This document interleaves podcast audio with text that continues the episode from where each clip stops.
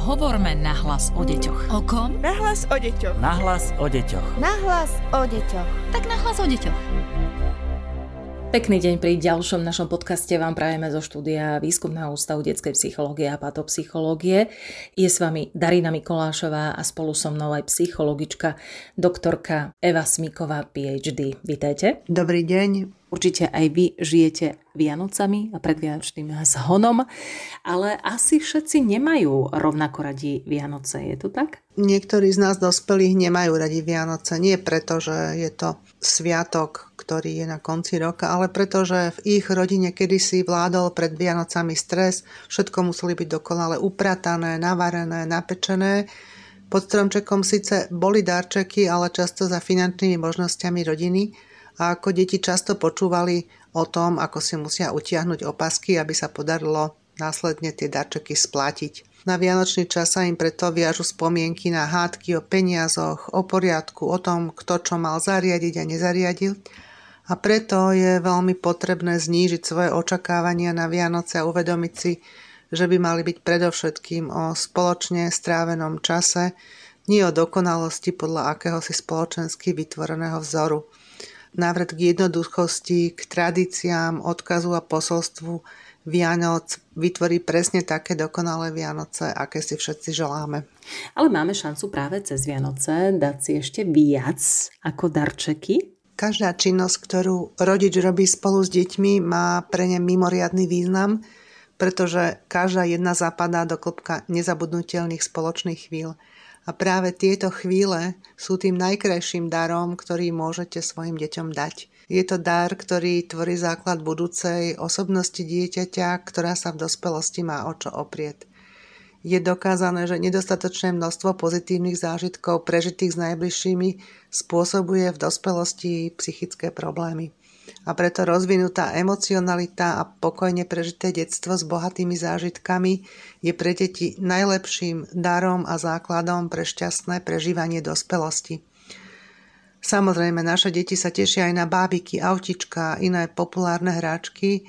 Ako rodičia im ich nemusíte odopierať, ale nepripisujte im hlavný a mimoriadný význam – Deti si nebudú pamätať na hračky, ktoré ste im kúpili, ale budú spomínať na nádherné minúty a hodiny, ktoré s vami prežili.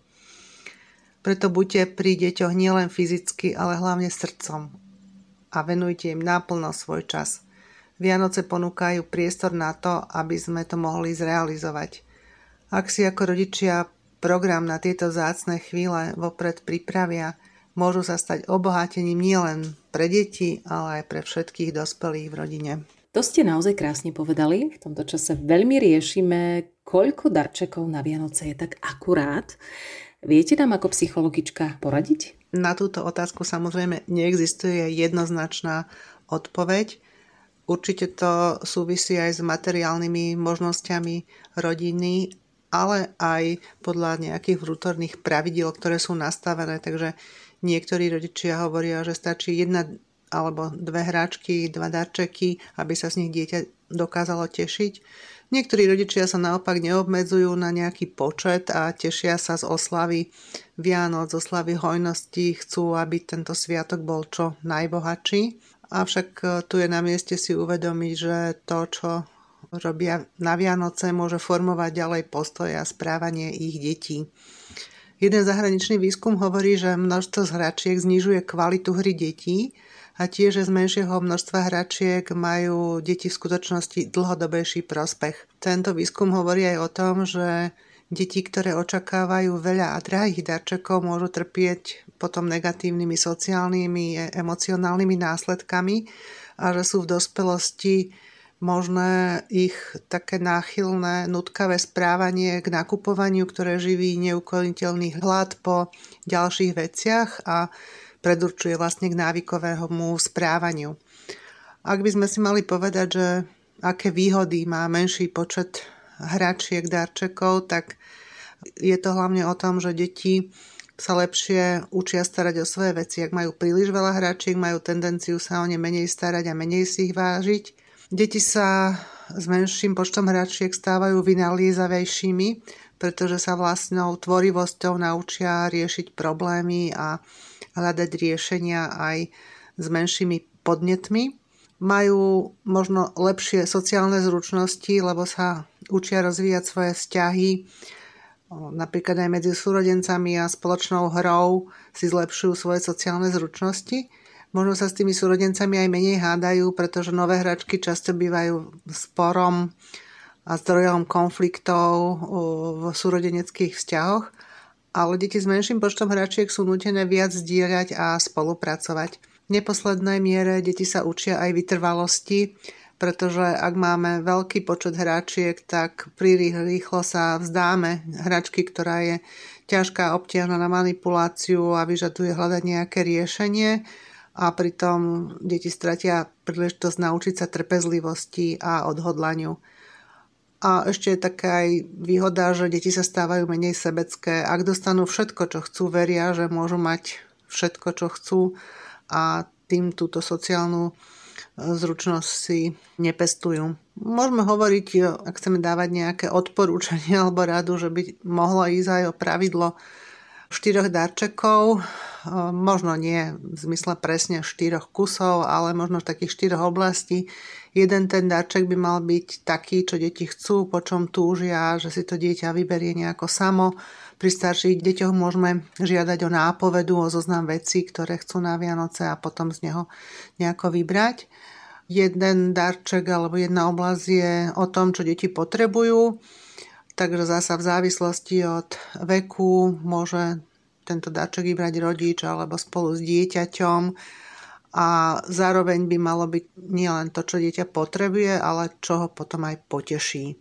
Niekedy sú neodmysliteľnou súčasťou Vianoc aj veci, ktoré si dieťa môže obliecť, ale zasa môžu to byť veci, ktoré sú pre ňoho vysnívané a nie ľahko dostupné, napríklad tričko s nejakou obľúbenou postavičkou alebo aj obyčajné ponožky, ktoré sú nejaké vtipné a hovoria o vlastnostiach napríklad toho dieťaťa. No a tá štvrtá oblasť, to už som hovorila, by mali byť knihy.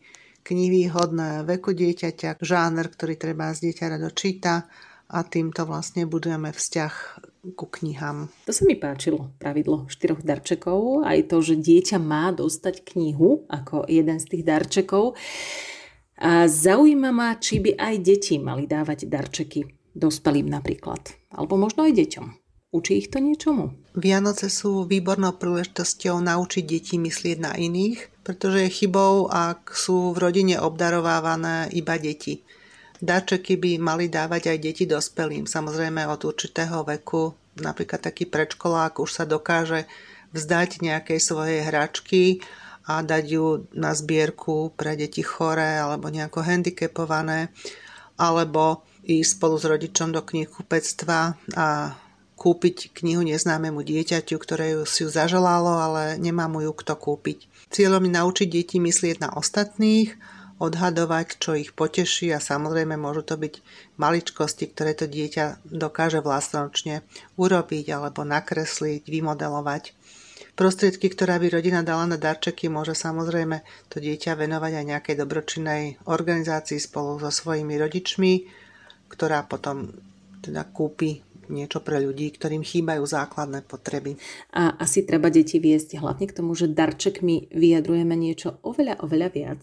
Darček nie je len vec, ktorá sa dáva a ktorá má hodnotu v nejakých peniazoch. Darček je predovšetkým osobné posolstvo, ktoré nám hovorí, že mám ťa rád a niečo také sa vlastne peniazmi ani vyjadriť nedá. Je to veľká vec, ktorú by mali naše deti cez Vianoce zažiť a prežiť. A keď už hovoríme o Vianociach, že dávame darčeky jeden druhému, malo by to byť predovšetkým v atmosfére pohody, dobrej nálady aby sme vlastne pred Vianočným zhonom sa nedali zaskočiť a uťahať a vlastne tie Vianoce prežili aj my ako niečo slávnostné a výnimočné. A cez Vianoce je ešte pred očmi taká jedna veľká príležitosť, aby dali darček na darčeky a to je dať deťom istotu, že ich máme radi. Že sa máme radi navzájom my dospelí, že sa máme navzájom radi v rodine, ale aj s priateľmi a blízkymi. A takýto darček citovej istoty v rodinnom spoločenstve sa nikdy nestratí, nepokazí, nezostárne a dieťa si ho bude pamätať v svojom srdci. Minulý týždeň sme hovorili v podcaste na hlas o deťoch o hračkách, ale táto téma je široká, takže sa jej nechcem vyhnúť ani v tomto podcaste. A ako môžeme na poslednú chvíľu vyberať hračky na Vianoce? Ak si uvedomíme, že hra je dominantnou súčasťou života dieťaťa, určite v predškolskom veku a postupne, keď prichádza potom už školský vek, tak tá hra ustupuje, ale ešte aj my dospelí sme, tak sa hovorí, veľkými deťmi a tá hra figuruje aj v našom živote. Takže vidíme, že hra mení svoj charakter v závislosti od veku, vývinu, výchovy a prostredia, v ktorom sa dieťa nachádza. A počas tohto vývinu prechádza rôznymi typmi hier, od izolovaných, keď sa dieťa hrá samé alebo s nami s dospelými, paralelné hry až po rozvoj sociálnych interakcií pomocou hračky. Počas e, vývinu dieťaťa sa menia samozrejme hračky, ktoré pri svojej hre využíva. Hračka by mala byť pre dieťa pútavá, zbudiť jeho záujem a mala by prinášať nielen radosť, ale zároveň vplývať na niektoré zo zločiek osobností dieťaťa. Veľmi dôležitý je materiál, tvár hračky, z čoho je teda vyrobená a v neposlednom rade nemôžeme zabudnúť na bezpečnosť. Tejto sa kladie veľký dôraz aj z hľadiska napríklad toho, z akých materiálov, farieb, konštrukcií je hračka vytvorená. Asi všetci vieme, že hračka, ak je teda vhodná pre to, ktoré vývinové obdobie dieťaťa, mala by pôsobiť na jeho či už pohybový, zmyslový, rozumový alebo citový vývin. A preto špecifika týchto vývinových období by mali poznať nielen pedagógovia, ale samozrejme rodičia a vplyv hračky na život svojho dieťaťa takto nepodceniť keď sa hovorí, že škola je hrou, tak naozaj je to opodstatnené, že aj hra je školou pre naše dieťa a dieťa sa vlastne učí bez toho, aby si uvedomalo, že sa vlastne učí. Na našom trhu existuje množstvo hračiek a sú rôzni poradcovia. Môžeme si pomôcť aj online prostredím, ktoré nám napovie, ako správne vybrať hračku ako dáček pre naše dieťa. Môžeme začať s tými najmenšími deťmi, bábetkami, tam teda ten výber je samozrejme len na nás, to dieťa ešte si samé hračky nevyberá a často volíme hračky, ktoré sú vhodné do malých ručičiek dieťaťa, ale aj do jeho ústočiek, pretože dieťa v tomto období všetko ohmatáva a ochutnáva. Najlepšie, keď tá hračka vydáva treba aj za nejaký zvuk, aby upútalo to dieťa a pôsobilo na viacero jeho zmyslov. Pri týchto hračkách treba veľmi veľký pozor dávať na ich bezpečnosť, aby dieťa nemalo v ústach nejaké nebezpečné látky alebo neprehltlo nejakú súčasť tej hračky. Vhodnými sú teda hrkálky, hrízadlá, zvukové hračky. Od jedného roku už potom dieťa, keď začína sedieť a chodiť, tak sú vhodné hráčky na manipuláciu, rozvoj jemnej e, motoriky, takže sú to rôzne stavebnice s takými väčšími kockami, kde dieťa sa už učí aj prvé farby, tvári, trénuje si pozornosť alebo vytrvalosť pri ich skladaní. A rovnako tieto hráčky aj podnecujú rečový vývin dieťaťa, pretože my dospelí komentujeme, čo dieťa chytí do ruky, kde tú hračku postaví a dieťa takouto nápovedou, opakovaním po rodičovi sa učí aj rôznym pomenovaniam, slovám, až spájaní slov do vied. Hrubá motorika dieťaťa od toho jedného roku môže sa rozvíjať za pomoci rôznych odrážatiel malých bicyklov hodné pre tento vek. Čo určite nesmie chýbať deťom v podstate od bábetiek sú knihy. už malým bábetkám môžeme čítať, ukazovať, popisovať, čo vidíme na obrázkoch a vytvárame tým od útleho veku nielen pozitívny vzťah k čítaniu, ale rozvíjame predovšetkým reč a slovnú zásobu dieťaťa. Dieťa sa postupne stáva aktívnym partnerom pri čítaní, učí sa trpezlivosti, tolerancii, môžeme sa pri tom čítaní samozrejme E, striedať, ukazujeme raz my, raz dieťa, takže tá kniha je vhodným darčekom na hru pre dieťa už od e, bábetkovského veku. Preúpneme sa potom k dvom rokom už dieťaťa, kedy je tá jemná motorika už taká precíznejšia a dieťa dokáže uchopiť aj menšie predmety, takže to môžu už byť prvé skladačky, kde dieťa skladá 2-3 dieliky, postupne postupuje k zložitejším, početnejším. A ak e, dieťa takúto hračku nepustí z ruky, tak to je vlastne dôkaz toho, že sme vybrali správne a že takýto darček spôsobí radosť tomu dieťaťu. V takomto veku už v období batoľaťa sa dieťa začína učiť z toho, čo robia dospelí. Je to učenie tzv. nápodobou, takže deti napodobujú treba z mamu, ako varí alebo ako sa stará bábetko súrodenca, chlapci opravujú pokazané veci, šoferujú auto, takže takéto hráčky tohto typu už rozvíjajú celkovú osobnosť dieťaťa jeho motoriku, reč či intelektuálnu stránku. V predškolskom období už zasa dojde k novým vývinovým milníkom a zmenám. Dieťa sa môže napríklad už začleniť do kolektívu, do jasly alebo materskej školy a preto by sa malo učiť interakcii s inými deťmi.